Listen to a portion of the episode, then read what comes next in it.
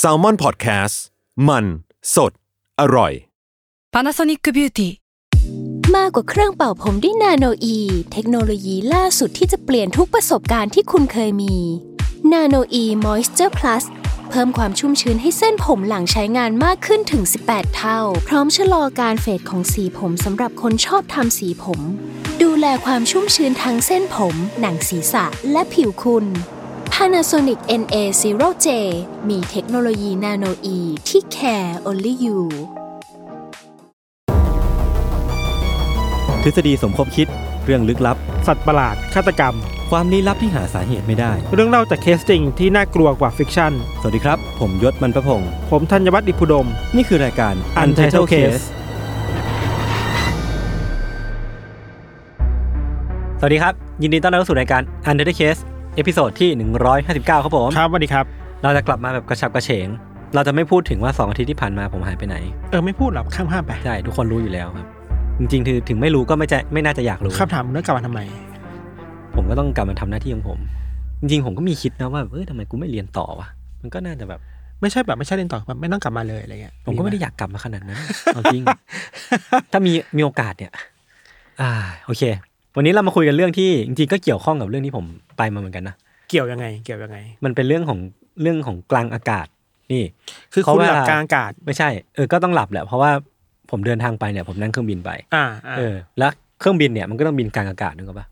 อ่า เออ แต่วันนี้เรื่องที่ผมเตรียมมาไม่ได้เกี่ยวกับเครื่อง บิน ของพี่เกี่ยวปะ เกี่ยว เฮ้ย นี่ไง มันก็มีความเกี่ยวข้องกัน มันคือเรื่องกลางอากาศหรือว่า อ่า mid air incident นี่ผมตั้งเอ อัน งเลย นี้คิดเองเหรอ คิดเองเลย มันใช้คำว่ามิดแอร์จริงๆเหรอ ไม่รู้เหมือนกัน ก็แค่กลางอากาศไง ก็ mid air เหรอ เออ โอเค น่าจะใช่ คือมันก็จะเป็นเรื่องที่มันเกิด คื ขึ้ อน รายการนี้นี่แม่งแบบ อะไรก็ได้ เฉเฉพาะหน้ามากๆไง เอ นะ อ ทุกอ มั ย่านไม่งได้ไม่ได้ซีเรียสอยู่ แล้ว เออ ครับ มันคือเป็นเรื่องราวเหตุการณ์ที่มันเกิดขึ้นในในในเนี่ยกลางอากาศเนี่ยแหละ เป็นแบบ อืม บริเวณพื้นที่สูง อืม ซึ่งจริงๆแล้วเนี่ยมันก็เป็นพื้นที่ที่ค่อนข้างอันตรายเนาะ คือสมมติตกลงมาก็ไม่น่าจะมีทางรอด กับเป็นที่ที่เราไม่รู้ว่ามันเกิดอะไรบนนั้นด้วยหรือเปล่า เออ แล้ว เพราะ แล้ว มันคนเห็นน้อยอ่ะ ใช่แล้วแบบถ้าสมมติว่าเกิดขึ้นสมมติว่าเครื่องบินเนาะ อืม มันหนีไม่ได้อะ อืม มันไม่สามารถกระโดดลงมาหรือว่าแบบ อ่า เปิดประตูออกมาได้อะไรเงี้ยเพราะฉะนั้นแบบ อ่า เหตุการณ์ที่มันเกิดขึ้นบนนั้นเนี่ยก็คือเกิดขึ้นบนนั้นเลย ครับ ครับ ก็วันนี้ผมเป็นคนเริ่มก่อนนะครับ ครับ เรื่องที่ผมนำมาเล่าในวันเนี้ยมันเกิดขึ้นที่อังกฤษ อืม ในปี อื 2015 ม ที่ลานกว้างบริเวณเนเธอร์เรวอน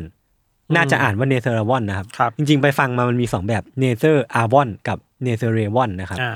มันเป็นทุ่งหญ้าที่ปกคลุมไปด้วยหญ้าแบบกว้างมากๆเลยเนาะ อืม ก็เป็นทัศนวิสัยที่ค่อนข้างสวยงาม ครับ มันเป็นลานกว้างที่เหมาะสมกับการเป็นศูนย์โดดร่มที่ อืม ใหญ่ที่สุดของอังกฤษ อืม คือตรงเนี้ยมันก็เป็นเป็นที่ที่แบบมีเครื่องบินมาแล้วก็แบบมีคนกระโดดร่มเป็นเรื่อง อืม ปกติมากๆเลยเนาะ อืม เป็นศูนย์ฝึกไป แล้วทีเนี้ยมันก็มีผู้หญิงคนหนึ่งครับ ที่ได้กระโดดลงมาจากเครื่องบินแบบเป็นเครื่องบินลำสีขาว เธอก็กระโดดลงมาพร้อมกับอุปกรณ์กระโดดร่มของเธอ ก็คือเธอเนี่ยมากระโดดร่มที่นี่ จริงๆแล้วเนี่ยผู้หญิงคนนี้มีชื่อว่าวิกตอเรียซิเลียสครับ อืม คุณวิกตอเรียเนี่ยเป็นผู้หญิงที่มีประสบการณ์การโดดร่มมาแบบนานหลายปีมากๆแล้วอะ อืม คือถ้าวัดตามเรคคอร์ดอะคือเธอกระโดดร่มมาแบบ 2,500 กว่าครั้งแล้วอะคือเรียกได้ว่าแบบไม่ไม่น่าจะมีคนที่เชี่ยวชาญไปมากกว่าเธอมากนักเนาะแล้วก็การกระโดดในครั้งเนี้ยมันเป็นการกระโดดเพียงแค่พันสองเมตรเท่านั้นเองมันไม่ได้แบบสูงขนาดนั้นเนาะเพราะฉะนั้นการกระโดดในครั้งเนี้ยมันก็เลยเหมือนเป็นเรื่องปกติมากๆ เหมือนกับการเดินไปหน้าปากซอยของของคุณวิกตอเรียเลยก็ได้ อืม คือพอเธอดิ่งพระสุธาลงมาใกล้ถึงพื้นนะพี่ถันคือก็เธอก็กระโดดลงมานะแล้วก็เวลามันก็ผ่านไปก็แบบ อืม ระยะทางก็ดำเนินไปเรื่อยๆ ทีเนี้ยมันก็ถึงเวลาแล้วที่แบบระยะทางมันก็พอเหมาะพอเจาะ เวลามันก็ดำเนินมามาพอเหมาะพอเจาะแล้วที่เธอจะเริ่มดึงร่มหรือว่ากางร่มที่ติดเอาไว้เนี่ยออกมา อืม เพื่อที่จะให้ให้ให้มันพยุงร่างของเธออะไรก็ว่าไป แต่ว่าจากสายตาของคนที่ดูอยู่บนพื้นอ่ะหรือว่าเฝ้าดูเธออยู่อ่ะพี่ทัน สิ่งที่มันเกิดขึ้นมันกลับไม่เป็นอย่างนั้นน่ะ คือวิกตอเรียเนี่ย ดิ่งลงมาอย่างไร้ตัวพยุงไม่มีร่มที่กางออกมา แล้วก็แบบดิ่งลงมาเรื่อยๆเรื่อยๆ จนร่างของเธอเนี่ยปะทะเข้ากับพื้น อ่า เข้าอย่างจัง อืม คือด้วยความเร็วที่มันวัดมาแล้วเนี่ยน่าจะประมาณ 60 ไมล์ per hour หรือว่าแบบมันคือเป็นความแรงความเร็วที่ที่เร็วมากพอสมควร ครับ แล้วแรงเนี้ยหรือว่าความเร็วเนี้ยมันก็ส่งผลให้ร่างของวิกตอเรียเนี่ยกระเด็นกระดอนอ่ะนึกออกว่าแบบเวลาเราเด้งแรงๆมันก็กระเด้งเนาะ มัน แล้วก็แบบ มันกลิ้งไป เออแล้วก็หมุนติ้วไปมาจนแบบ ครับ สุดท้ายเนี่ยร่างของเธอก็หยุดแหมะลงกับพื้นแล้วก็แน่นิ่งไป อืม คือจากจากภาพเหตุการณ์ที่เห็นนะไม่ทันทำให้แบบจาก ทั้งที่แบบเราเป็นคนฟังเนาะเราก็รู้สึกว่าเออโอกาสรอดมันน้อยอะ อืม คือคนที่เห็นเหตุการณ์ก็น่าจะรู้สึกแบบเดียวกันว่าแบบ อืม มันเป็นการกระแทกที่รุนแรงมากอะแล้วมันเป็นการตกจากที่สูงมากๆ ก็เลยคิดว่าวิกตอเรียเนี่ยไม่น่าจะรอดแล้ว ครับ เออเขาก็เลยแบบทำใจแล้วก็วิ่งเข้าไปที่เหตุการณ์เนี้ยพร้อมกับถุงเก็บศพอะ อืม คือเหมือนแบกไปเลยพร้อมเลยอะ อืม เพื่อไปเก็บศพผู้หญิงที่น่าสงสารคนนี้ แต่ปรากฏว่าวิกตอเรียเนี่ยกลับรอดมาได้เว้ย คือจากภาพที่เห็นน่ะคือเธอเนี่ยยังคงมีลมหายใจอยู่ อืม มันเป็นโรเรื่องโชคดีมากๆที่แบบวิกตอเรียเนี่ยลงไปแลนดิ้งตรงพื้นหญ้าที่มันนุ่มพอดีอะคือเหมือนเป็นพื้นที่ที่นุ่มที่สุดในลานกว้างเนี่ยและทำให้เธอเนี่ยรอดชีวิตมาได้ แม้ว่ามันจะเป็นเหตุการณ์ที่ทำให้เธอแบบ บาดเจ็บหนักหนักมากก็ตามเนาะ ครับ คือแบบซี่โครงหักกระดูกสันหลังหัก แล้วก็แบบอวัยวะภายใน อืม ฉีกขาดเต็มไปหมดเลยอะ อืม คือเกือบตาย สาหัส แต่ว่า แหละ รอดมาได้ใช่สาหัสมากๆ ทีเนี้ยมันมันก็นำมาสู่คำถามเว้ยว่าทำไมผู้หญิงที่เชี่ยวชาญในการกระโดดล่ม และมีความมีประสบการณ์โชคโชนทางทางด้านการกระโดดล่มเนี่ยอย่างวิกตอเรียเนี่ยทำไมถึงเกิดเหตุการณ์อย่างนี้ขึ้นกับเธอ คือมันก็นำไปสู่แบบสองทฤษฎีนะว่าเป็นอุบัติเหตุหรือเปล่า อืม ว่ามันเป็นการขัดข้องของตัวอุปกรณ์หรือเปล่า หรือว่าจริงๆแล้วเนี่ยไอเหตุการณ์เนี้ยมันมีฟาวเพลย์หรือว่ามีความไม่ชอบมาพากลเกิดขึ้นเบื้องหลังหรือเปล่ากันแน่ อืม อะไรเงี้ยครับก็เดี๋ยวผมจะค่อยๆเล่าให้ฟังว่ามันเกิดอะไรขึ้นในเหตุการณ์นี้เนาะ ครับ เริ่มต้นจากชีวิตของวิกตอเรียก่อนไม่ทัน คือเธอเนี่ยตอนที่เกิดเหตุการณ์เนี้ยในปี 2015เนี่ยเธอมีอายุ 44 ปี แล้วก็ในในแง่ของโปรไฟล์เนี่ยเธอเป็นอดีตกัปตันในกองทัพเลยเว้ยแล้วก็แบบผันตัวมาเป็นนักกายภาพบำบัดอยู่ที่กระทรวงกลาโหม อืม นอกจากนั้นเนี่ย เธอก็ยังเป็นผู้ฝึกสอนการกระโดดร่มด้วย อืม คือเรียกได้ว่ามีโปรไฟล์ที่ค่อนข้างแน่นมากๆ แล้วก็มีประสบการณ์อย่างที่ผมบอกไปว่า กระโดดมามากกว่า 2,600 ครั้งแล้ว ก็เรียกได้ว่าโชคโชนมากพอสมควร แล้วก็ ครับ มันยิ่งทำให้เราเนี่ยสงสัยมากกว่าเดิมว่าทำไมคนแบบเธอเนี่ยถึงประสบอุบัติเหตุที่เรียกได้ว่าสะเพร่าแบบนี้ได้ คือดู เออ เป็นคนที่มีมีความถนัดในสิ่งนี้อ ใช่ ยู่แล้วแหละ ใช่มันก็ยิ่งทำให้เหตุการณ์นี้มันน่า น่า ส ส ง งสั สัย ย มากขึ้น อ่า ไปต่อที่สามีของวิกตอเรีย คือสามีของเธอเนี่ยที่แต่งงานกันเมื่อหลายปีก่อนเนี่ยมีชื่อว่าเอมิลซิเลียสคือเอมิลเนี่ยมีอาชีพเป็นครูฝึกร่างกายให้กับทหารในกองทัพ ก็คือมีอาชีพมีตำแหน่งหน้าที่ในกองทัพเหมือนกัน ครับ ทั้งสองเนี่ยเริ่มต้นจากการที่เอมิลเนี่ยประสบอุบัติเหตุทางสกี แล้วก็เหมือนป่วยหนัก แล้วก็มาเป็นคนไข้กายภาพบำบัดของของวิกตอเรียเนาะ ครับ และทั้งสองคนเนี่ยก็ได้รู้จักกัน แล้วก็กระโดดล่มด้วยกัน แล้วก็เริ่มมีความสัมพันธ์ที่ค่อนข้างพัฒนาขึ้นจนกลายไปสู่การคบกันแล้วก็แต่งงานกันในที่สุด อืม วิกตอเรียแล้วก็เอมิลเนี่ยมีลูกด้วยกันสองคน ซึ่งเป็นพยานรักของทั้งคู่เนาะแต่ว่ามันก็เป็นพยานรักที่ไม่ได้แบบไม่ได้เป็นพยานของความรักที่สวยงามสักเท่าไหร่อะ อืม เพราะว่าในแง่ของความสัมพันธ์นะพี่ทัน ด้วยความที่สามีอย่างเอมิลอะมีพฤติกรรมที่แบบไม่ค่อยจริงใจเท่าไหร่บ่อยครั้งอะคือมันมีแบบหลักฐานปรากฏมากๆว่าแบบระหว่างที่นอนอยู่ก็จะมีเมสเซจจาก tinder เด้งมา ม เออหรือว่าน ก มี ใจนอกใจ เออมีข้อความจากสาวขายบริการเด้งขึ้นมา อ่า อะไรเงี้ย ซึ่งมันก็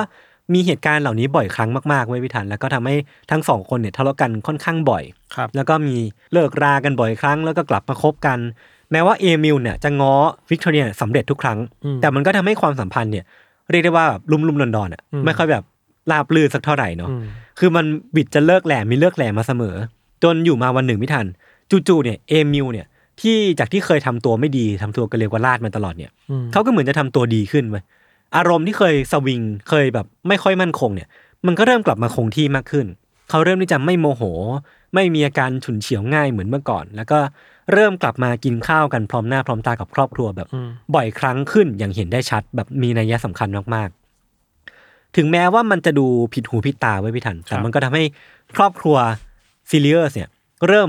เป็นครอบครัวมากขึ้นอะ อืม เริ่มสนิทชิดเชื้อกันมากขึ้น ความสัมพันธ์ของเขาแล้วก็ภรรยาเนี่ยก็เริ่มที่จะดีขึ้นเรื่อยๆ แล้วก็เป็นเอมิลเองที่เป็นคนออกปากชวนวิกตอเรียให้กลับมากระโดดร่มอีกครั้งหนึ่ง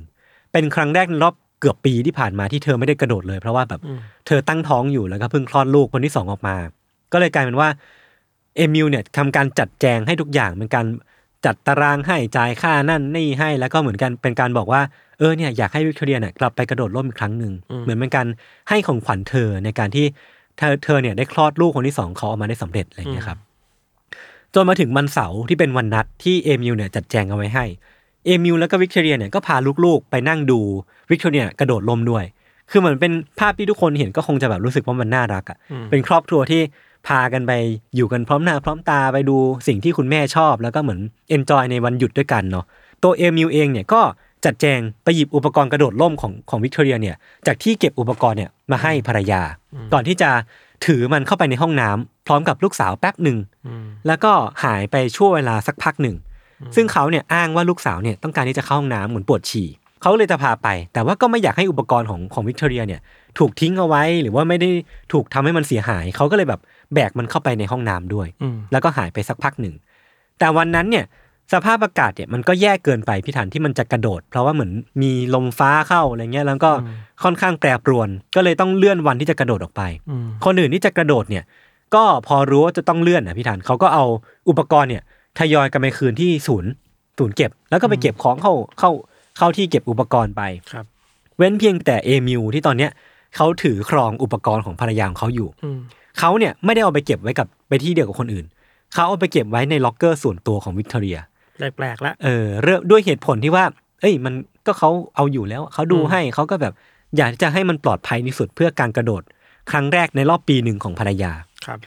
พอวันรุ่งขึ้นมาถึงเนี่ย แม้ว่าสภาพอากาศเนี่ยมันจะไม่ได้ดีนัก แต่ว่าทางคณะที่จะกระโดดเนี่ยก็ทนไม่ไหวเว้ยแล้วก็ตัดสินใจว่าอ่ะกระโดดก็ได้ แต่ว่าก็จะกระโดดด้วยความสูงที่ต่ำกว่าปกติ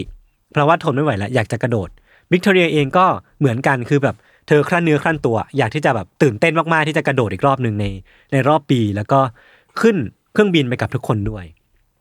สุดท้ายเนี่ยพอขึ้นไปพี่ทันมันเป็นเครื่องบินลำสีขาวที่ผมได้เล่าไปเนาะคนก็กระโดดทีละคนทีละคนแล้วก็กางร่มกันไป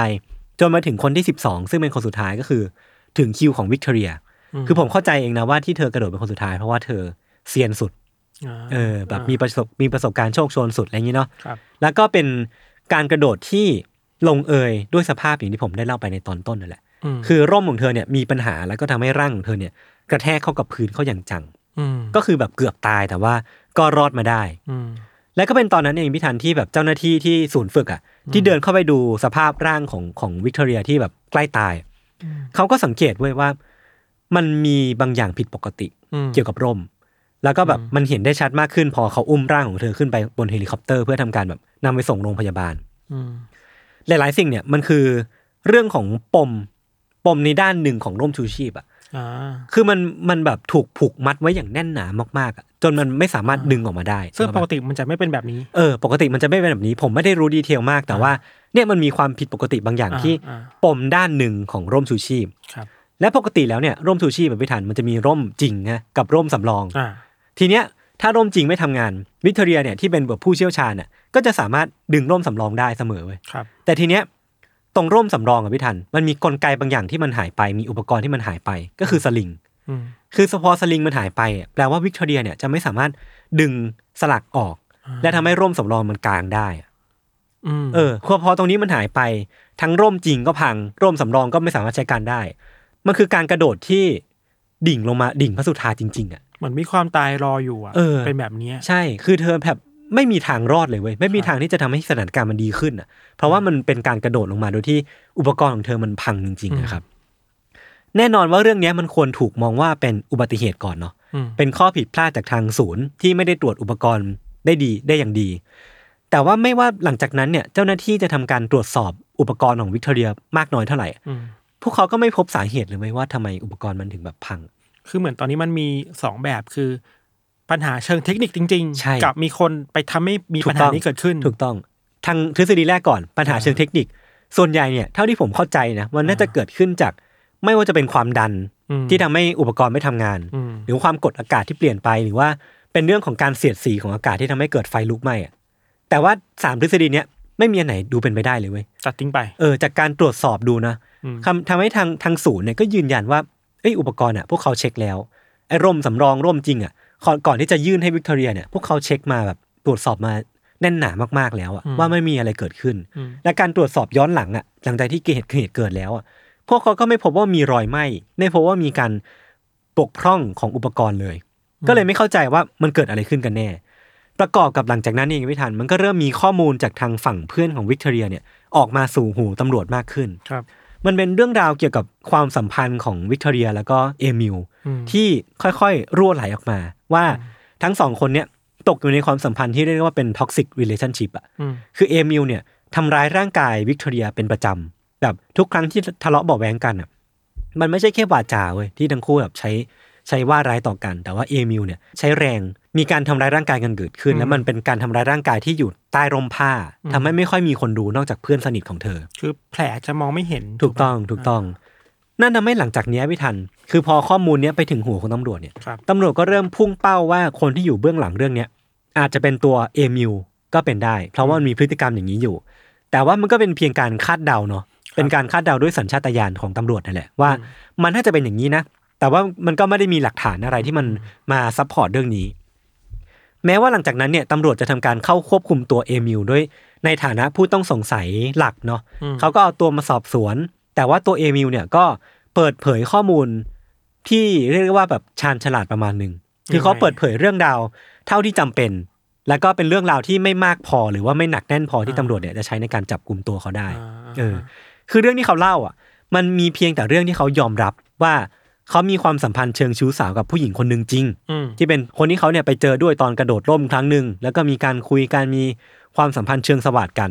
และเขาเองก็ยอมรับว่าเขาเองอ่ะเป็นคนที่มีปัญหาเว้ยทางการเงิน คือเขามีมีหนี้ที่เขาไปสร้างไว้แบบจำนวนมากอ่ะประมาณ 20,000 ปอนด์หรือว่าอะไรประมาณเนี้ยทำให้เขาแบบมีปัญหาทางการเงินอยู่ พร้อมกับเล่าว่าวันเสาร์เนี่ย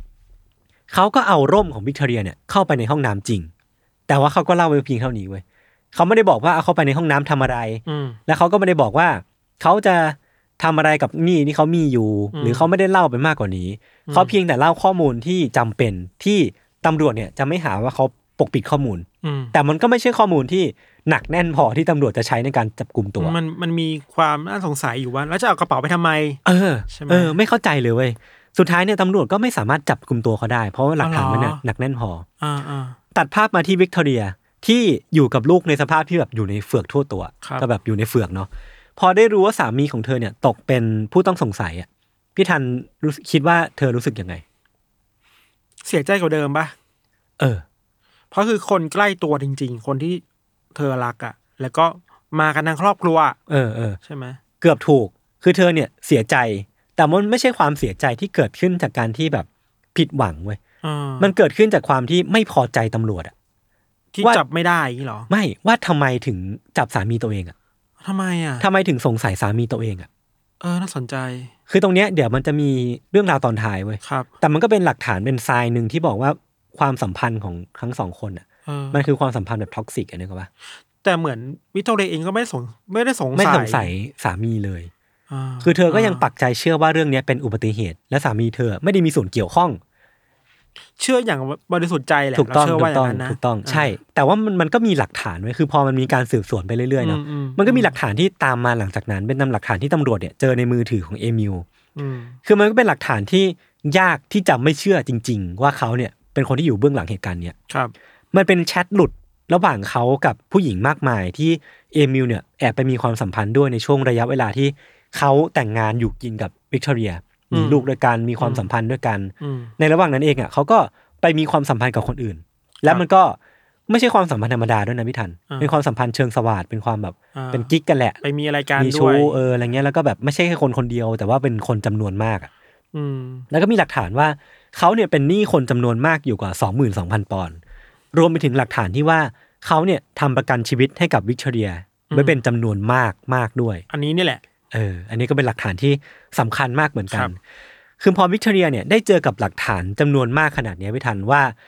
ช่วงเวลาที่ผ่านมาที่ทั้งของทั้งสองคนได้คบกันอ่ะ เขาไม่ได้บริสุทธิ์ใจนะ เขามีเรื่องราวดำมืดที่ซ่อนเอาไว้อยู่เบื้องหลังอ่ะ ครับ มันก็เริ่มเป็นช่วงเวลาที่วิกตอเรียเนี่ยเริ่มอ่ะเริ่มเชื่อขึ้นมานิดนึง ว่าสามีตัวเองเนี่ย ก็อาจจะเป็นคนที่อยู่เบื้องหลังก็ได้ อืม เออ เธอก็เลยเริ่มเล่าเหตุการณ์หนึ่งที่ตำรวจเนี่ยไม่เคยได้ยินมาก่อน แล้วก็ ครับ ไม่เคยมีใครรู้มาก่อน ให้กับตำรวจฟัง มันเป็นเหตุการณ์ที่เกิดขึ้นเมื่อหกวันก่อนการกระโดดในครั้งนี้พี่ทัน คือเช้าวันนั้นน่ะเอมิลเนี่ยไม่อยู่บ้านเว้ยคือเขาเนี่ยมักจะไม่อยู่บ้านอยู่เสมอๆคือเหมือนไปไปที่ทำงานเขาแล้วก็จริงๆแล้วเนี่ยนี่คือไปแอบไปมีชู้แหละไปหาชู้แหละแต่วิกตอเรียเนี่ยตอนนั้นไม่รู้ วิกตอเรียเนี่ยก็ตื่นขึ้นมา แล้วก็เดินไปที่ห้องครัว แล้วก็ต้องตกใจว่าที่ห้องครัวพี่ทัน มันเต็มไปด้วยกลิ่นแก๊สอะที่มันฉุนหนักมากผิดปกติอะคือมันจริงๆมันคือแก๊สรั่วแหละ คือเธอก็เดินไปดูแล้วก็ไปเช็คที่วาล์วของแก๊ส ก็พบว่ามันถูกหมุนเปิดไว้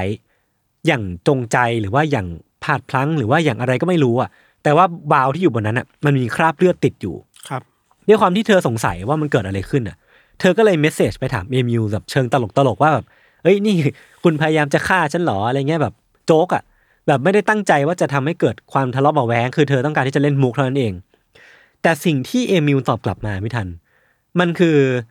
ไม่ได้เล่นกลับอ่ะไม่เล่นตลกกลับอะ อืม คือเขาตอบกลับมาด้วยความรู้สึกโกรธเกลี้ยวว่าแบบนี่คุณหาว่าผมทำร้ายคุณเหรอคิด อ่านี่ นี่คุณคิดหาว่าผมคิดร้ายกับคุณเหรอ อืม ก็คือแบบหาเรื่องชวนทะเลาะไปอ่ะ เหมือนพยายามที่จะปกปิดอะไรบางอย่างอยู่หรือเปล่าอะไรเงี้ย คือมันก็ทำให้วิกตอเรียเนี่ยช็อกไปเลยเว้ยว่าทำไมมันถึงเกิดเหตุการณ์แบบนี้ขึ้น คือเธอก็แค่ทักไปขำๆอ่ะว่าแบบเออเธอไม่ได้ต้องการที่จะสื่อสารว่าเขาเป็นคนพยายามฆ่าเธอ แต่ว่าการที่เขาตอบกลับมาแบบเนี้ยมันแปลว่ามีอะไรอยู่หรือเปล่า ครับ ครับ ภายหลังเนี่ยเลือดบนวาล์วเนี่ยก็ถูกพิสูจน์ว่าเป็นของเอมิวจริง แต่มันมาจากไหนล่ะ เออ และจากการตรวจสอบก็คือพบว่าวาล์วเนี่ยมันถูกหมุนให้หลวม อ่า แทนที่จะทำให้แน่น มันก็ซักเจสได้ว่าเจ้าของเลือดที่อยู่บนวาล์วเนี่ย อ่า ก็คือคนที่ทำการเปิดวาล์วนี้จริง ๆ อ่า แล้วต้องการที่จะรมแก๊ส อ่าแล้วเลือดมันจะมาจากไหนได้อะ อันนี้ผมไม่แน่ใจ อ่า แต่ว่ามันอาจจะเป็นจากแผล บิดมากบิดหนักเกินไป ะ หรือเปล่า เออไม่แน่ใจหรือเปล่าอะไรเงี้ยเนาะ อ่า แต่ว่ามันก็เป็นหลักฐานเพียงหนึ่งเดียว เป็นหลักฐานนิติเวชเพียงหนึ่งเดียวที่ยืนยันได้ว่าเอมิวเนี่ยเป็นคนที่พยายามที่จะฆ่าภรรยาของเขา อืม แล้วก็ลูกๆที่อยู่ในบ้านจริง อืม ด้วยหลักฐานที่มันค่อนข้างชัดเจนมากๆนะครับ ครับ และนั่นเนี่ยมันก็ทำให้เรื่องราวเนี่ยมันก็ดำเนินไปนะว่า พอเอมิวเนี่ยเป็นคนที่พยายามฆ่าลูกๆ แล้วก็ภรรยาเนี่ยอย่างเลือดเย็น อืม มันก็ทำให้เรื่องราวที่เขาเนี่ยนำอุปกรณ์ของภรรยาเนี่ยเข้าไปในห้องน้ำ อืม และทฤษฎีที่ว่าเขาน่าจะทำอะไรบางอย่างกับอุปกรณ์เนี่ยมันดู make sense มากขึ้น เพราะว่าเขาเนี่ยเป็นคนที่พยายามที่จะฆ่าภรรยากับลูกๆมาแล้ว อย่างเลือดเย็นมาแล้วเนาะสุดท้ายเนี่ยการไต่สวนมันก็เกิดขึ้น ก็มีการนำเรื่องขึ้นชั้นศาลอะไรก็ว่าไปสุดท้ายเนี่ยเอมิวเนี่ยก็ต้องยอมจำนนต่อหลักฐาน แล้วก็โดนตัดสินให้จำคุกตลอดชีวิต อืม ข้อหาพยายามฆ่าภรรยา แล้วก็ อืม กระทำโดยประมาทให้ลูกทั้งสองคนเนี่ยตกอยู่ในอันตราย อืม คือในแง่ของรูปคดีแล้วก็ในแง่ของกระบวนการทางกฎหมายเนี่ย เรื่องนี้ก็เป็นอันจบลง อืม เออ แต่สำหรับวิกตอเรียเนี่ยไม่ทัน มันยังไม่จบอ่ะ คือแบบ อืม ในแง่ของความสัมพันธ์ ในแง่ของความรักในแง่ของชีวิตคู่อ่ะ ม เธอยังคงต้องการเวลาอีกสักพัก ในการที่จะทำใจยอมรับว่า อืม เอมิลหรือว่าผู้ชายที่เธอรักเนี่ย เป็นคนที่พยายามที่จะฆ่าเธอจริง ๆอ่ะ อืม เออ คือผมว่าตรงนี้มันซับซ้อนเว้ย อืม คือแม้ว่าคดีมันจะถูกตัดสินเสร็จสิ้นแล้วเนี่ย เธอก็ยังคงไม่สามารถทำใจได้ว่า สามีคนที่เธอรักพ่อของลูกคนที่เธอมีลูกด้วยเนี่ย จะพยายามฆ่าเธอให้ตายถึงสองครั้งอ่ะ อืม มันไม่ใช่อะไรเลยเว้ย ในความเห็นผมนะ นอกจากผลลัพธ์ของท็อกซิกเร t i o n ชิ p อะเพราะว่าแบบตลอดเวลาที่ผ่านมา มันมีทั้งการแก๊สไลติงอะ ใช่ใช่ใช่ มีทั้งการแบบพูดจาเพื่อให้วิกตอเรียเนี่ยรู้สึกผิด อื พยายามให้เธอเนี่ยรู้สึกว่าการที่เธอตกอยู่ในสถานการณ์แบบนี้เป็นความผิดของเธอ อืม แล้วไอ้การแบบเอาอกเอาใจการกลับมาง้อจากการทำบาดแผลหรือว่าการอะไรพวกเนี้ยมันทำให้ความสัมพันธ์ของของวิกตอเรียเนี่ยมันตกอยู่ในความสัมพันธ์แบบท็อกซิกผมไม่รู้จะอธิบายยังไงอะ อืมอืมเข้าใจ เอ เว อ ลา มันเอาออกไม่ได้อ่ะ เวลาคนเรามันอยู่ในวงจรแบบนั้นน่ะ เออ มันไม่ใช่เรื่องง่าย ๆ ที่จะบอกว่า ใช่ แกเดินออกมาสิอะ ใช่ใช่ คือ ใช่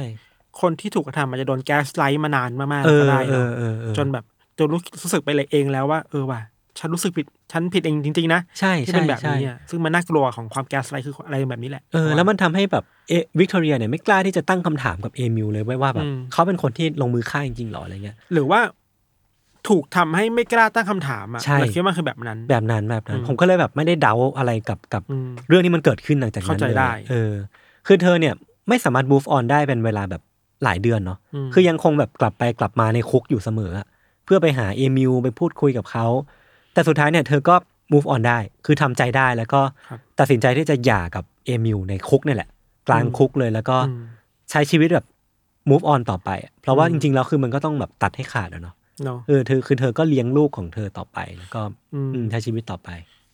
ยากเนาะหมายถึงว่าย าก ต้องเจอกับเรื่องราวทั้งถูก พยายามฆ่า เออ แล้วเจอเหตุการณ์แบบเนี้ย อืมอืม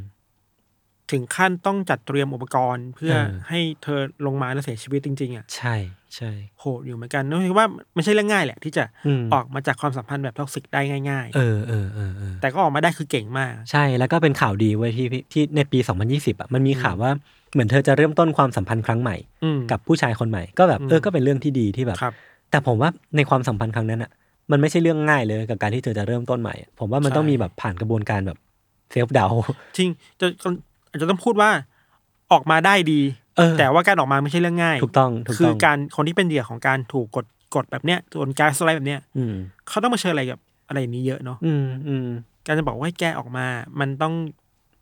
รวบรวมอะไรหลาย ๆ อย่าง เออ ในจิตใจเยอะมาก มัน ซึ่ง พูดง่ายพูดง่าย พูดง่ายแต่ทำยากแต่ต้องเข้าใจด้วยว่า กว่าที่คนหนึ่งออกมาได้เขา ครับ เขาต้องน่าชื่นชมแค่ไหนที่สามารถกล้าออกมาได้ ใช่ครับ อะไอย่างนั้นนะ ผมก็ถ้าสมมติว่าใครอยากที่จะไปอ่านข้อมูลเพิ่มเติม หรือว่า ครับ อยากฟังเรื่องราวเพิ่มเติมเนี่ยก็สามารถเซิร์ชอ่านต่อได้ หรือว่าจริงๆมันมีหนังสือเล่มหนึ่งที่วิกตอเรียเนี่ยเขียนชื่อว่า I Survive นะครับ อ่า ก็คือบันทึกเหตุการณ์ที่เธอเล่าที่ที่ผมเล่าไปเนี่ยแหละ ครับ ก็ไปหาอ่านกันดูได้นะครับ ครับ ก็ประมาณนี้ พักฟังเบรกโฆษณาสักครู่ก่อนกลับมาฟังเรื่องของมิทันในเบรกหน้านะครับ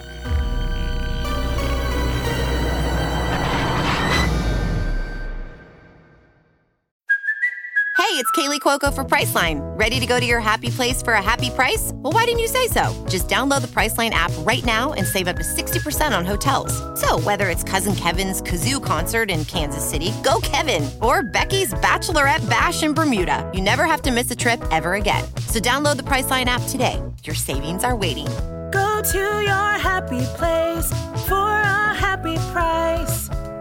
Go to your happy price, Priceline.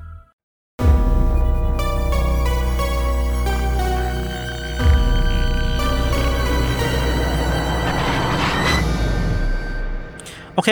เรื่องของเราวันนี้ก็จะมาพูดถึง เรียกว่าเป็น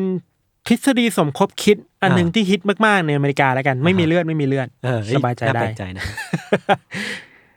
เริ่มอย่างนี้ว่ามันเกิดขึ้นจากความสงสัยของผู้คนว่า อืม เวลาเรามองขึ้นบนท้องฟ้าแล้วเห็นเครื่องบินน่ะ อ่า แล้วเวลาเห็นเครื่องบินมันบินอยู่บนท้องฟ้า แล้วมันมีเส้นสีขาวๆออกมา อ่า มันคืออะไร อ่าอ่าอ่า ยังเคยสังเกตไหมเคยสงสัยไหม เออ เคยสงสัยและเคยรู้ด้วยมันคือไอพ่นปะมันก็แบบ อ่าอ่าอ่าา เอ้ยหรือว่ามันคือมันคือแก๊ส เดี๋ยวก่อนเดี๋ยวก่อนเดี๋ยวก่อน อ่า สิ่งที่คุณเข้าใจมาอาจจะผิดก็ได้นะ เฮ้ย เซลฟ์เดาเฉย เซลเดา คือนั่นแหละ ทฤษฎีนี้มันขึ้นมันเกิดขึ้นจากความสงสัยของผู้คนแบบนี้แหละว่า อ่า ไอ้ที่มันออกมาจากไอพ่นที่เราคิดว่ามันคือไอพ่นของเครื่องบินนะ อ่ามั มันคืออะไรกันแน่ครับ เออ จุดเริ่มต้นของทฤษฎีนี้เนี่ย จริง ๆ แล้วมันไม่มันไม่ชัดเจนเท่าไหร่ว่าบุตรหมายมันคืออะไรอ่ะ แต่มันค่อยๆสะสม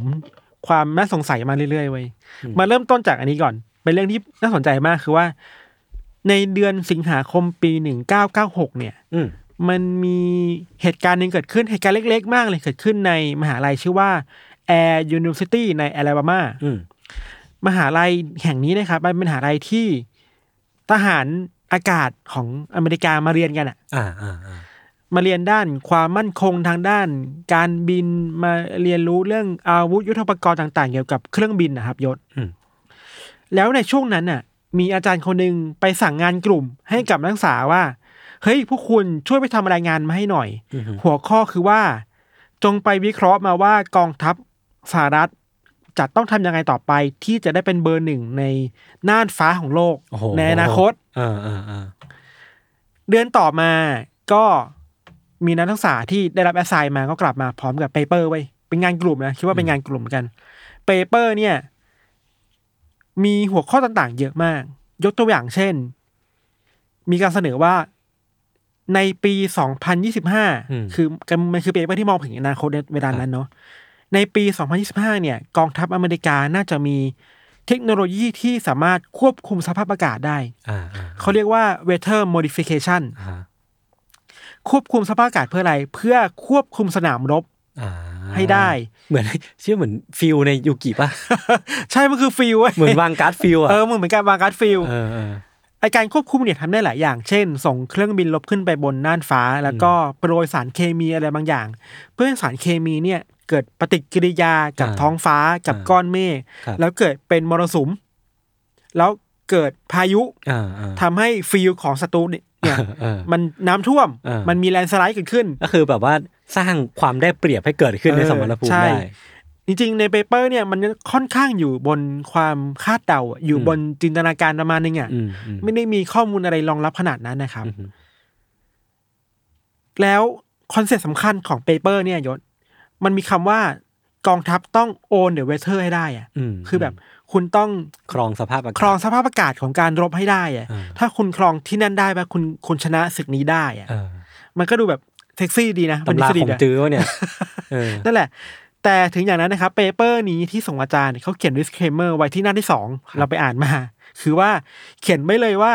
เฮ้ยข้อมูลในเปเปอร์นี้เนี่ย มันไม่ได้สะท้อนอะไรถึงนโยบายของกองทัพอเมริกาเลยนะ อ่า มันคือการบ้านอ่ะ เป็นโปรเจกต์ทดล อง เป็น แบบ โปรเจกต์การบ้านทดลอง เ พูดได้ง่ายคือว่าอย่าไปซื้อเล่นกับมัน อืม แล้วมันก็ไม่ได้สะท้อนนโยบายของกองทัพอเมริกาอะไรเลย อือหือ แค่วิเคราะห์เล่นๆสนุกๆแบบนี้นะ ฟังดูแล้วก็ไม่ค่อยมีอะไรอะ อืม แต่อย่าลืมนายศว่า กองทัพอเมริกาเป็นหน่วยงานหนึ่งที่ถูกเหล่านักทฤษฎีสมคบคิดเนี่ยเพ่งเล็งมากที่สุดไว้ย เออ คือไม่ว่าจะแบบทำอะไรเนี่ย หรือว่าออกจะออกมาพูดอะไรเนี่ย อ่า ก็จะแบบดูมีพิรุษเสมออะ เออมันถึงขั้นมีคนที่มอนิเตอร์ตลอดเวลาว่ามันเกิดความเคลื่อนไหวอะไรบ้างใน อืม กองทัพอเมริกาบ้าง เพื่อจะวิเคราะห์ว่าเฮ้ยมันกำลังทำสิ่งนั้นสิ่งนี้อยู่อะไร อืม ครับ อืม ในช่วงปี 1996เนี่ยมันก็เอาเปเปอร์เนี่ยมันมีคนเอาเปเปอร์เนี่ยไปพูดคุยกันในในเน็ตอยู่บ้าง อืม ตอนนั้นมันเป็นยุคแรกของอินเทอร์เน็ตแหละ อือฮึ ยังไม่บูมมากเนาะก็มีคนไปคุยกันว่าเอ้ยนี่ไงกองทัพอเมริการัฐบาลอเมริกากำลังทำสงครามอากาศกับทั่วโลกอะไรเงี้ยก็แต่มันยังไม่แมสมากเว้ยมันมาแมสในปีต่อมาคือปีหนึ่งเก้าเก้าเจ็ดในปีนี้เนี่ยมีตัวละครสำคัญปรากฏขึ้นสองคน อืม ที่ทำให้เรื่องนี้มันเปลี่ยนไปมากเว้ยคนแรกชื่อว่าคุณแลรี่เวนแฮริส อืมอืม แลรี่เนี่ยเป็นคนที่สถาปนาตัวเองว่าเป็นผู้เชี่ยวชาญด้านการศึกษาอาวุธชีวภาพ ชื่อโคตร เบี้ยว ไบโอเวพอนเหรอ เออไบโอพัน เออ แล้วก็มีรายการวิทยุของตัวเองในการเผยแพร่ความเชื่อตัวเองออกไปอีก ถ้าสมัยนี้ก็เป็นพอดแคสต์อะ มีพอดแคสต์ตัวเอง โซนิคคนเนี่ยชื่อว่าริชาร์ดฟิงเก้ ครับ ริชาร์ดนี่ก็เป็นเพื่อนสนิทของแลรี่นี่แหละครับ อืม ทั้งสองคนเนี่ยก็ได้จัดตั้งบริษัทขึ้นมา ชื่อว่า LWH Consulting อืม ทำงานด้านให้คำปรึกษาเกี่ยวกับการป้องกันอาวุธชีวภาพ และช่วยเยียวยารักษา คนที่ได้รับผลกระทบจากอาวุธชีวภาพเหล่านั้น อืม คือชื่อมึงเจอดจงมากอ่ะ เออ คือเชื่อไปแล้วว่ามันมีอาวุธชีวภาพ แล้วมีคนที่ได้รับผลกระทบ อืม เพราะฉะนั้นฉันจะมา ต้อง คน มีโรงพยาบาล ต้องมีคนมาปกป้องพวกแกเองคือ เออ ผู้ชันนี่แหละ เอออ อะไรอย่างเงี้ยครับและเพื่อที่จะสร้างแคมเปญให้ตัวเองเนี่ยดูถูกรับรู้มากขึ้นอ่ะ องค์กรนี้นะถูกรับรู้มากขึ้น ทั้งสองคนก็เลยได้ร่วมกันสื่อสารประเด็นนี้ออกไปในอินเทอร์เน็ตเว้ยโดยเฉพาะในอีเมล อืม ตามเว็บบอร์ดต่างๆ ในยุคนั้นน่ะ โดยเฉพาะอีเมลเนี่ยนะยศที่ทำให้เรื่องราวมันดูแมสมากเว้ยคือว่าริชาร์ดฟิงเก้เนี่ย ก็ส่งอีเมลอันหนึงฉบับหนึ่งออกไปให้ผู้คนมากมายเลย อืม หัวข้อชื่อว่า อันนี้พาดหัวแบบภาษาไทยเลยนะ ยืนยันแล้วเส้นบนท้องฟ้ามันคืออาวุธชีวภาพ อ๋อ แบบนี้เลย เออเออเออ เนื้อหาในอีเมลก็อ้างว่ามันมีการนำตัวอย่างของดินของ อ่าฮะ น้ำในรัฐแมรี่แลนด์และเพนซิลเวเนีย ไปตรวจสอบในห้องแลบ และผลออกมาแล้วพบว่ามันปนเปื้อนไปด้วยสารพิษอันตรายมากมาย อืม แล้วสารพิษเหล่าเนี้ยมันถูกโปรยลงมาจากเครื่องบินบนท้องฟ้าที่คุณเห็นกันทุกวันนี่แหละ อืม วอร์ดดิ้งอันหนึ่งที่อิมแพกมากคือว่า เขาอ้างว่าสิ่งที่มันถูกโปรยมามันคือยาฆ่าแมลง อ่า เพสติไซด์ อ่า แล้วบอกว่า หรือว่าพวกเรานี่แหละคือแมลงที่เขาอยากฆ่า โอ้โห ลงท้ายอีเมลแบบนี้เลย เก่งนะ ก็ปี้ดีมากก็ปี้คมมาก คม ถึงแม้มันจะไม่มีหลักฐานอะไรมาก มันไม่มีหลักฐานเลยยศ เออเออก็เป็นการแบบโคมลอย โคมลอยมาก แต่ผู้คนก็หวาดกลัวกับเนื้อหานี้กันเยอะ เราเข้าใจว่าในช่วงนั้นน่ะ อินเทอร์เน็ตมันยังเพิ่งเริ่มต้นยุคแรกๆครับ อืมอืม แล้วการแฟกเช็คการตรวจสอบ อืม เนื้อ ไม่ค่อยมี หา นะ มันยังไม่ได้มีมากเท่าไหร่ สิ่งที่เรียกว่าความรู้เท่าทันอะลิทเ a ซี่มันก็ไม่ได้มีเยอะเท่าไหร่เนาะเพราะฉะนั้นผู้คนก็เชื่อ forward mail พวกนี้กันเยอะมาก อืม แล้วก็เกิดกลายเป็นความแพนิคครั้งใหญ่ในสังคมอเมริกา ครับ ครับ นอกจากนี้เนี่ยครับ ในปี 1999 ยศ มันก็มีคนต่อยอดสิ่งนี้ไว้ย อืม มีชายชื่อว่าวิลเลียมโทมัส เขียนบทความลงในเว็บไซต์แห่งหนึ่ง เขาอ้างว่าเขาได้ไปสัมภาษณ์ผู้คนมากมาย หลายคนเลย มีทั้งคนที่ได้รับผลกระทบของไอสารพิษ อันเนี้ยจากเครื่องบินอ่ะ อ่าทั้ง ด้วย ที่ไม่รู้ว่ามีจริงหรือเปล่า แต่มีผู้ได้รับผล แต่ กระท มี บ คนไป แล้วะ สัมภาษณ์แล้ว เออ รวมถึงมีการไปสัมภาษณ์คนที่เอาผลเนี่ยไปตรวจสอบในห้องแลบ อืม ว่าคืออะไร อืม อะไรเงี้ยครับ แต่เราต้องบอกก่อนนะว่า มันมีคนที่บอกอ้างว่าเขาเจ็บป่วยจริง อืม ๆ เช่นแบบเอ้ย ผิวหนังคัน สายตาพร่าเรือนจาก หลังจากที่มีเครื่องบินมาบินผ่านแถวบ้านเขาอะ อืม เออ แต่ก็ต้องบอกอีกกันว่า หลักฐานมันไม่ได้ชัดเจนขนาดนั้นด้วย อืม โทมัสยังไม่หยุดแค่นั้นวยศ ใช้อีเมลเหมือนกัน เป็นช่องทางสื่อสารไอ้เรื่องราวเหล่าเนี้ยต่อไปอีก อืม มีอีเมลฉบับหนึ่งที่เขาระบุว่า เหตุการณ์ที่เกิดขึ้นทั้งหมดเนี่ย ไม่ได้มีแค่ในอเมริกานะ อ่า มันเคยเกิดขึ้นแล้วที่อังกฤษเหมือนกัน อ่าฮะ ตอนนี้ก็มีที่อังกฤษ เขาอ้างว่ามีโรงพยาบาลแห่งหนึ่งในอังกฤษเนี่ย มีคนเข้าไปรักษาอาการป่วยแบบปริศนาเกี่ยวกับโรคทางเดินหายใจเยอะมากเว้ย อืม ยิ่งไปกว่านั้นมีวันหนึ่งเขาอ้างว่าเขาได้ภาพมาจากสำนักข่าว BBC อืม ว่า BBC รายงานว่า ไอ้โรคประหลาดเนี่ย มันทำให้คนในอังกฤษอะเสียชีวิตไปมากถึง 6,000 คน โอ้โห ภายในสองสัปดาห์ โอ้โห ซึ่งถ้ามันเป็น คือโหดมาก เรื่องจริงอ่ะ มันจะเป็นเรื่องที่น่ากังวลมากเลยนะ ใช่ใช่ นั่นแหละ มันทำให้คนยิ่งแพนิคไปใหญ่ คือเข้าใจว่าการตรวจสอบข้อมูลในเวลานั้นเองมันไม่ได้ง่ายเหมือนตอนนี้อะครับ อืม ก็เข้าใจได้เนาะความพีคคือว่าโทมัสบอกได้ว่า สถานการณ์ตอนนี้เนี่ยมันอันตรายนะ ครับ แต่ว่าผมอะมียาที่ทำให้ทุกคนรอดได้ อ่า ก็คือขายตรงไป เลย อ่ ถ้าคุณอยากรอดคุณมาซื้อยาป้องกันจากผม ครับ แล้วผมจะให้ทุกคนรอดเอง อืม ปรากฏว่าไม่มีคนมาซื้อยาเยอะมากเลยเว้ย อ่า คือยาสองโคมันขายดีมาก ยาแบบยาดื่ม ยาวิตามินมากมายอ่ะ อ่า คือก็เข้าใจได้ว่าสุดท้ายแล้วโทมัสก็ตั้งใจหลอกแหละ เพื่อเอาเงินเข้าตัวเองอะ อืม ในการหลอกขายยา อือฮึ แต่ว่าสุดท้ายแล้วอะพอสตอรี่มันเกิดขึ้นในโลกออนไลน์ มันหยุดไม่ได้แล้วไงนึกออกปะ อืม มันควบคุมไม่ได้อะมันก็เริ่มมีการพูดถึงไอการเหตุการณ์ที่มีเครื่องบินบินบนท้องฟ้า แล้วปล่อยสารพิษ สารเคมีต่างๆ ที่เป็นพิษลงมาหาผู้คนเยอะมากครับ ในอเมริกาเองเนี่ย มีเว็บไซต์ที่ตั้งขึ้นมาถึงเรื่องนี้โดยเฉพาะเลยนะ เช่น ชื่อว่า aircraft อืม .org อะไรเงี้ย รอแอร์คราฟ เออรอแอร์คราฟแล้วก็เคมเทรล อ่า เคลมเทรลจากเคมีคอล อืม เทรลที่เป็นเส้นน่ะ ครับ ชื่อเว็บว่าเคลมเทรลในวันวัน อ่า ก็คือ ชัดเจนว่าแบบไม่ไม่สนใจไม่ไม่สนใจข้อเท็จจริงแล้ว คิดว่ามันคือสารเคมีจริงๆเลยครับ อืม แต่ละวันน่ะก็จะมีผู้คนที่เอากล้องออกไปถ่ายภาพเครื่องบินที่บนบินอยู่บนท้องฟ้า แล้วบอกว่านี่ไง นี่คือสารเคมีที่เราเห็นอยู่ อืม หนึ่งในแกนนำที่นำสิ่งเหล่านี้ครับมามาแพร่ข่าวเพิ่มเติมอะชื่อว่าคุณซูซานเมเยอร์ อืม คุณซูซานเนี่ย เธอตั้งกลุ่มชื่อว่าบายบายบูสกาย อ่า ชื่อน่ารักมาก อ่าอ่า ชัดเจนมากคือว่าเธอบอกว่าเมื่อก่อนเนี่ย ไอ้ท้องฟ้าสีฟ้าที่เราเห็นอยู่ทุกวันเนี่ย มันไม่ได้มีเครื่องบินมาบินเยอะขนาดนี้หรือเปล่า อืม ทำไมทุกวันนี้มันมีเครื่องบินมาบินเยอะเต็มไปหมด มันมีไอ้เส้นสีขาวๆแบบเนี้ยเต็มไปหมดเลย อ่า แปลว่ามันมีความพยายามของใครบางคนหรือเปล่า ที่พยายามจะวางยาประชาชน อ่า ในโลกนี้อะไรเงี้ย ไม่คิดแค่ว่าแบบเอ้ยเทคโนโลยีมันก้าวหน้าโลกมันก้าวหน้าเครื่องบินก็เยอะขึ้นอะไร เอ เงี้ย อไม่คิดพูดแบบนี้เลยเว้ย เออ มันก็เริ่มมีการพูดต่อได้วยว่าไอสารพิษพวกเนี้ยครับ มันทำให้ผู้คนเป็นโรคผิวหนังมากมาย ครับ หนึ่งอย่างที่ทำให้คนเป็นโรคมีคนพูดถึงชื่อโรคนี้ชื่อว่า m o r g e l l o n disease อืม เราไปหาข้อมูลมาเพิ่มเติมเขาบอกว่า ไอโรคเนี่ยมันมันที่มามันไม่ชัดเจนมาก แต่ว่าผลคือว่าคนรู้สึกอย่าว่าคนรู้สึกนะ อืม คนรู้สึกว่าไม่มีอาการคันยุบยับบนผิวหนังตัวเองอะ อืม เหมือนมันมีแมลงมาไต่อะบนผิวหนังแล้วเอาออกไปไม่ได้ ต้องเกาต้องอักเสบอะไรเงี้ยครับ แต่ในในทางการแพทย์อ่ะ มันก็มีการดีเบตเรื่องนี้เยอะว่า ไอ้เจ้ามอร์เกลอนดีซีสเนี่ย มันไม่น่าใช่ปัญหาทางผิวหนัง แต่มันคือปัญหาด้านจิตเวช อ่า คือระบบการรับรู้ระบบประสาทมันคิดผิดพลาดไปอ่ะ อ่า หรือทำให้คนรู้สึกไปเองอะไรเงี้ย ทาง มัก็ ระบบประ อ สา ยู่ ทอะไรอย่างงี้เนาะ ใช่มันก็มันก็ดีเบตกันอยู่เนาะ อืม แต่ถึงอย่างนั้นนะครับ เราคิดว่าพอมันมีการเอาชื่อโรคมาใส่ในสตอรี่อ่ะ อืม มันทำให้โรคนี้หรือปรากฏการณ์นี้มันดู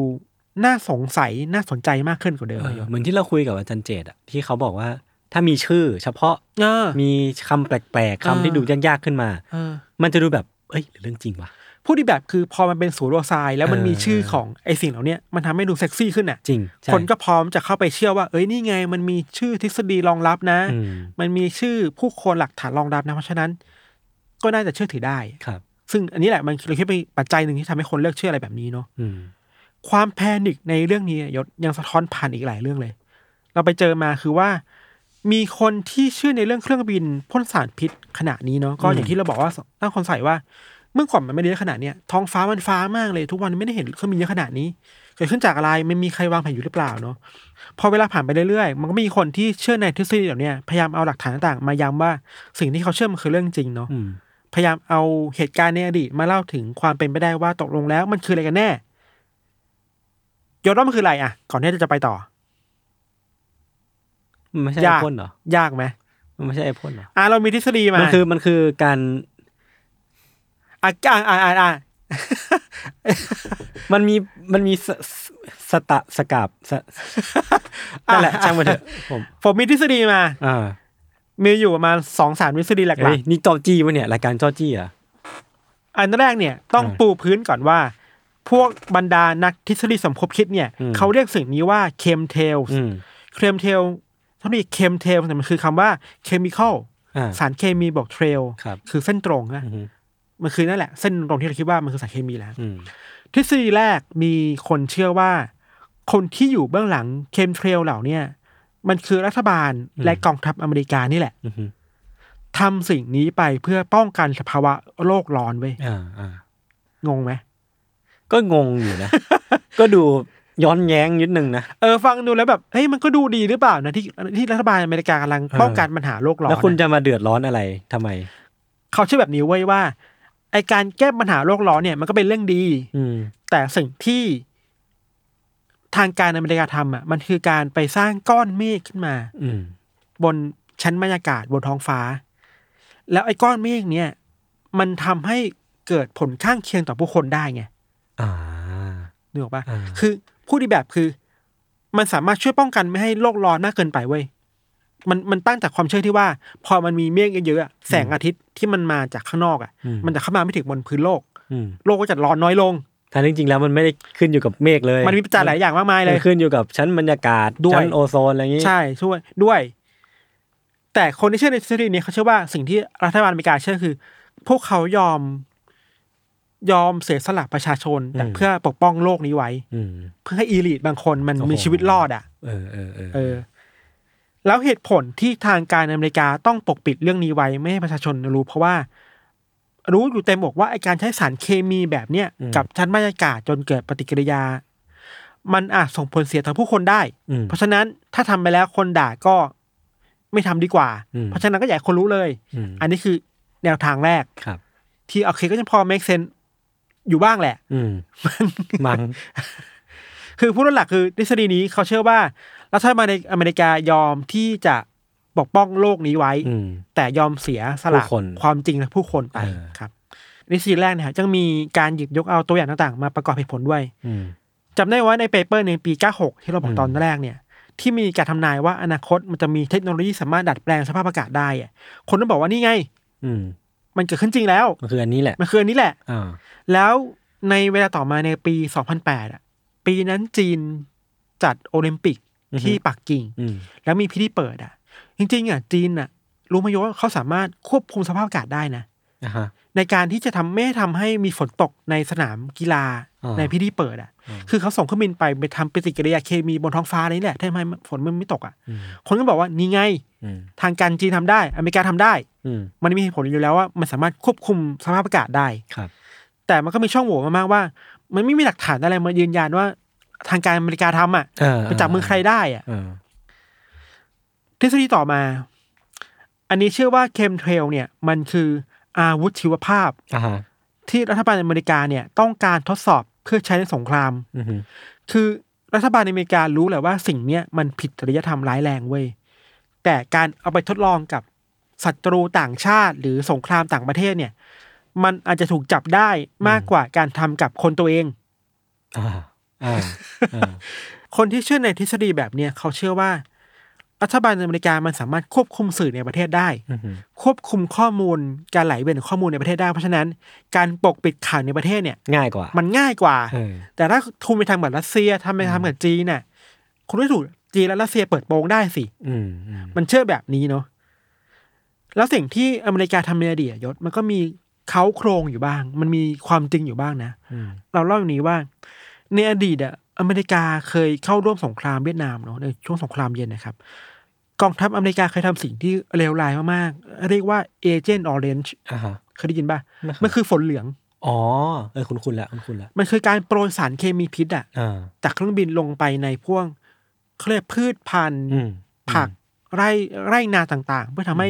ของกินมันกินไม่ได้ อ่า อะ อ่า ขณะเดียวกันคนที่ได้รับผลของฝนเหล่าเนี้ยก็มีอาการบาดเจ็บทางด้านร่างกายมากมายอะ มันคือยุทธวิธีทางทางสงครามทางการอาหารอะไรอย่างงี้ป่ะ พูดอีกแบบคือมันคืออาวุธชีวภาพของจริง อ่าอ่า ใช่ แล้วไอตราบาปเนี่ยก็อยู่กับกองทัพอเมริกามานานจนถึงวันนี้ไว้ยเข้าใจว่าทุกวันนี้ก็ยังมีคนที่ยังได้รับผลกระทบจากไอฝนเหลืองนี่อยู่นะไอเอเจนต์ออเรนที่นี่อยู่อะครับ แต่อเมริกาก็ยืนยันว่าเฮ้ยฉันแบนไปแล้ว อืม ฉันไม่ทำแล้ว ไม่ทำมานานแล้วฉันมันไม่ใช่อะไรเงี้ยต่อมาทฤษฎีที่สามอันนี้จะเป็นพล็อตขนาดใหญ่ที่สุดในบรรดาสตอรี่ทั้งหมด อ่า แล้วมันก็ถูกต่อยอดมาจากอันเมื่อกี้แหละยศดาวว่าไง ขอคิด ก่อนมันคือต่อยอดมาจากเคมเทรลใช่ไหม อ่า ผมว่าต้องมีเรื่องของ Illuminati New World Order ล้างโลก คือทฤษฎีนี้เนี่ย เชื่อว่าคนที่อยู่เบื้องหลังเคลมเทลเนี่ย มันไม่ใช่รัฐบาลอเมริกา อ่า รัฐบาลอเมริกามันแค่ส่วนน้อยเท่านั้นเองมัน อ่า แค่ทิกซอว์อันหนึ่งจริงๆแล้วมันคือ New World Order เว้ย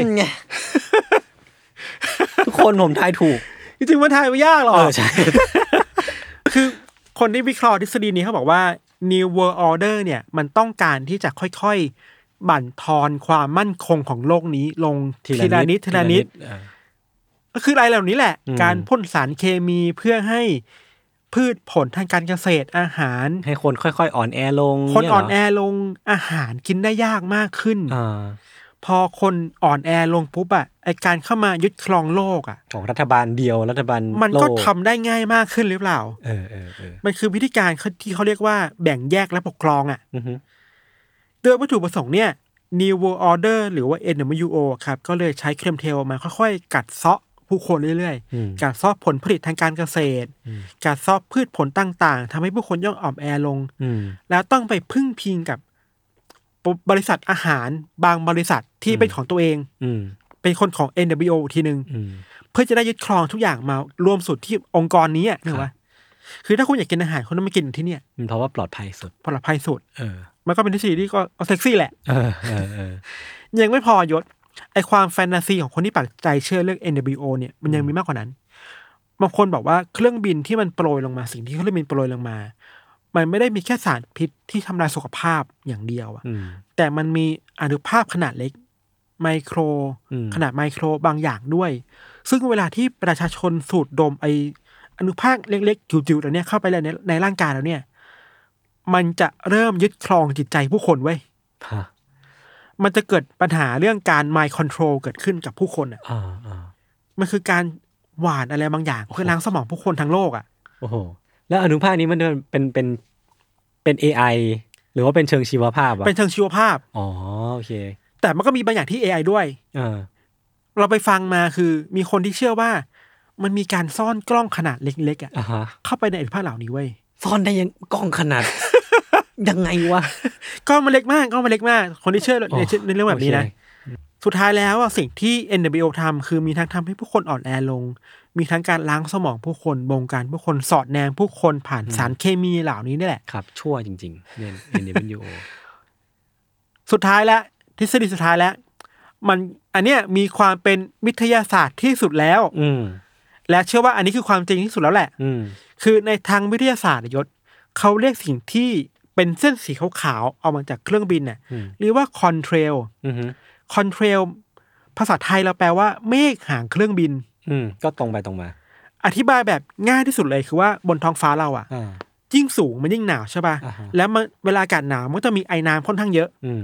แล้วพอเครื่องบินมันบินไปบนจุดที่มีไอ้น้ำเยอะๆอะ อ่า เครื่องบินมันจะพ่นฝุ่นออกมา อ่าฮะ มาจากการเผาไหม้ของ อ่า เครื่องยนต์อ่ะ พอฝุ่นมันออกมาจากเครื่องบินในบรรยากาศที่ไอ้น้ำมันเยอะๆอะฝุ่นเหล่าเนี้ยมันจะไปดึงดูดเอาไอ้น้ำมา อ๋อ มาที่ตัวมันเอง อ่าฮะ แล้วมันจะเกิดปฏิกิริยาที่ทำให้มันกลายเป็นน้ำแข็ง อ่า เพราะฉะนั้นนี่คือเมฆยังไงนึกออกปะ มันก็คือเมฆ และที่มันต่อกันเพราะว่ามันมันไหลตามเครื่องบินมาไง อ่าอ่า อันนี้คือวิทยาศาสตร์ที่สุดแล้วเว้ย อืม มันคือฝุ่นที่กลายเป็นน้ำแข็งและอยู่บนท้องฟ้า อืม เพราะฉะนั้นสิ่งที่เราเห็นน่ะมันคือนี่แหละ เรื่องที่เกิดขึ้นได้ตามธรรมชาติมันคือเมฆที่มนุษย์สร้างขึ้นมา อืม